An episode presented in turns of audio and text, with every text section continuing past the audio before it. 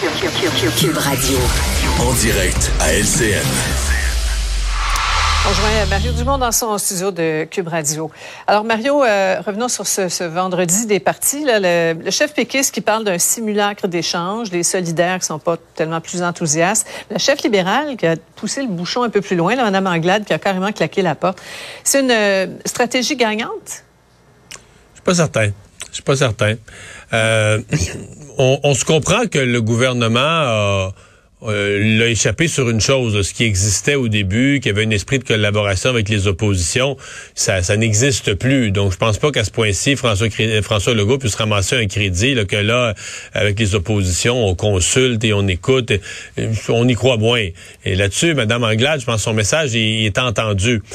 Mais tu sais, dans la réplique de François Legault, la, réplique du cabinet de François Legault, la première ligne, ils ont cette phrase "Les absents ont toujours tort", et c'est exactement la carte tout de suite, tout de suite ce matin. Là, quand Mme Anglade a fait cette annonce-là, tout de suite, euh, Gabriel Nadeau-Dubois euh, sorti en disant euh, sur Twitter, ben moi je vais, je vais participer à la rencontre, c'est mon devoir, sans sans vanter la rencontre, tout en disant qu'il qu croit plus ou moins que c'est pas parfait, mais qu'il y a des propositions à faire valoir. D'ailleurs, il y en a soumis une assez pertinente sur la disponibilité plus grande des masques N95. C'est la tendance qu'on voit aux États-Unis où on élargit, on va fournir à beaucoup plus de gens euh, ce, ce, masque. Donc, euh, c'est toujours risqué, hein, l'absence, la, chaise vide. C'est que sur le coup, tu fais un coup d'éclat. Euh, tu passes un message, mais après ça, euh, t'es plus là. Et Gabriel Nadeau-Dubois a tout de suite senti l'opportunité pour euh, pour se faufiler, pour s'infiltrer, pour dire ben moi je vais y aller, puis je vais faire mes propositions. Et je vais dire une chose. J'ai l'impression que pour Madame Anglade, on va voir bien du football en fin de semaine. Tu sais, au football, tu peux faire beaucoup de petits jeux, gagner 3, 4, 5 verges, puis avancer tranquillement sur le terrain. Mais à un moment donné, quand tu tires de l'arrière, Madame Anglade, c'est un peu ça, tu tires de l'arrière. Tu rêves là, de la longue passe de 50 quelques verges qui va te faire traverser plus que la moitié du terrain d'un seul jeu, d'un seul coup. Je pense que Mme Anglade cherchait un peu ça, tu sais, le gros coup, le gros jeu, le geste d'éclat qui... Puis je suis pas certain. Cette semaine, elle a fait une conférence de presse très, très agressive. Ça a laissé les gens un peu sur leur appétit. Aujourd'hui, elle fait ça. Je comprends son, le pourquoi. Là. Je comprends son raisonnement. Je suis pas certain que ça a dans le public l'effet qu'elle recherche. OK. Parlons des, euh, restaurateurs, euh, Mario, maintenant, qui crient à l'aide d'un peu partout. On a vu hier le, témoignage de la, pâtissière de Jonquière. Ça a vraiment résonné un petit peu partout euh, au Québec. Elle fait mal, cette cinquième vague. Hein? Elle fait très mal. Et je vais dire, bon, je pense qu'on commence à comprendre que dans quelques jours, on va avoir un plan, on va avoir des dates. Si ça se poursuit, la baisse dans les, dans les hospitalisations. Ceci dit, ce qu'a fait hier euh, cette, euh, cette restauratrice, cette pâtissière à, Jonquière, au Saguenay, ça m'impressionne assez peu. Là, puis, je veux dire, la défiance, puis tout ça, c'est pas là qu'est la solution. Et c'est pas ce que 99% des restaurateurs ont à l'esprit. Mais ce matin, j'en ai interviewé un qui me parlait des programmes, qui sont censés être des programmes d'urgence, censés sauver la mise, censés aider ces entrepreneurs euh, à, passer à travers des moments difficiles, puis qui, c'est pas de leur faute. Là. La fermeture leur est imposée, leur est imposée pour des raisons de santé publique, mais c'est eux qui, qui, qui, qui, mangent le, le, coup sa gueule, et c'est pas de leur faute.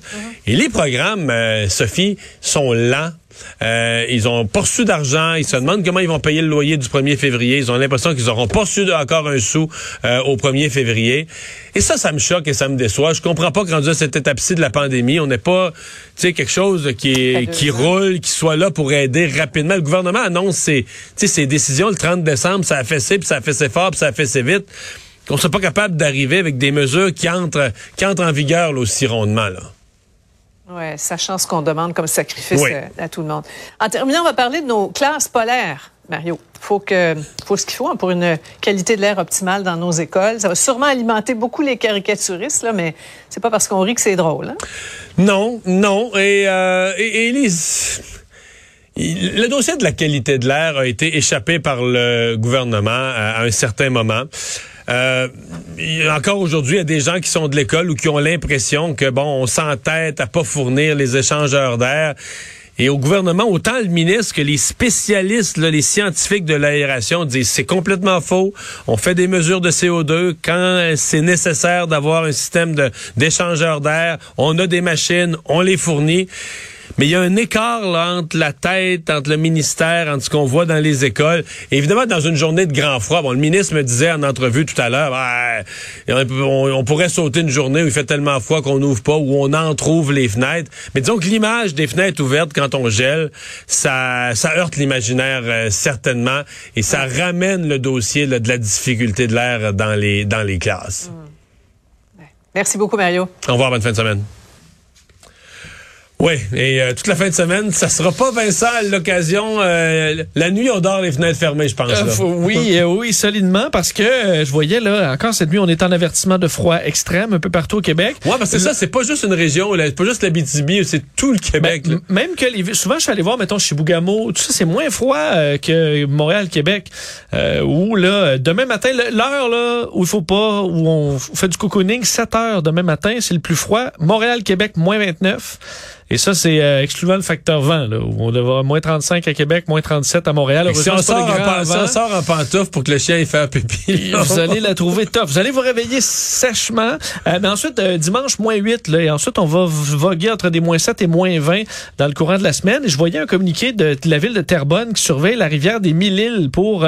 fait que surveille le niveau de l'eau depuis quelques jours. On dit que lundi, on va déployer une pelle amphibie pour briser le couvert de glace et minimiser les risques d'inondation dans ce secteur-là qu'on a prévu des euh, sacs de sable prêts à intervenir si jamais il y a des problèmes. Inondation qui serait liée au fait que quoi, il y a des, des, des de la glace inhabituelle, des quantités de, glace, inhabituelles. Euh, peut-être des embarques. en tout cas, dès lundi, on aura une pelle amphibie pour essayer de régler ce problème-là, mais on demande aux citoyens d'être à l'affût euh, en cas de hausse du niveau de l'eau.